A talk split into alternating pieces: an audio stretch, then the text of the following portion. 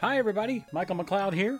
I know what you're thinking. You said the season was over, Mike. Why are you coming back the following couple days after the final episode? Yeah, so the Game Awards are coming out December 8th, and I think it would be fun if Dwight and Jonathan and I were to stream it and uh, do our live reaction. So we're going to be doing that over on Jonathan's Twitch channel, which is at Enchantermon. So on whatever day the 8th, December 8th is, for the Game Awards, uh, sometime around 8, we don't really have a plan yet. Just just follow him on Twitter at Enchantermon, and um, we'll, we'll be streaming that. So feel free to come and join us and hang out and react alongside us. It'll be fun. So uh, we'll see you then.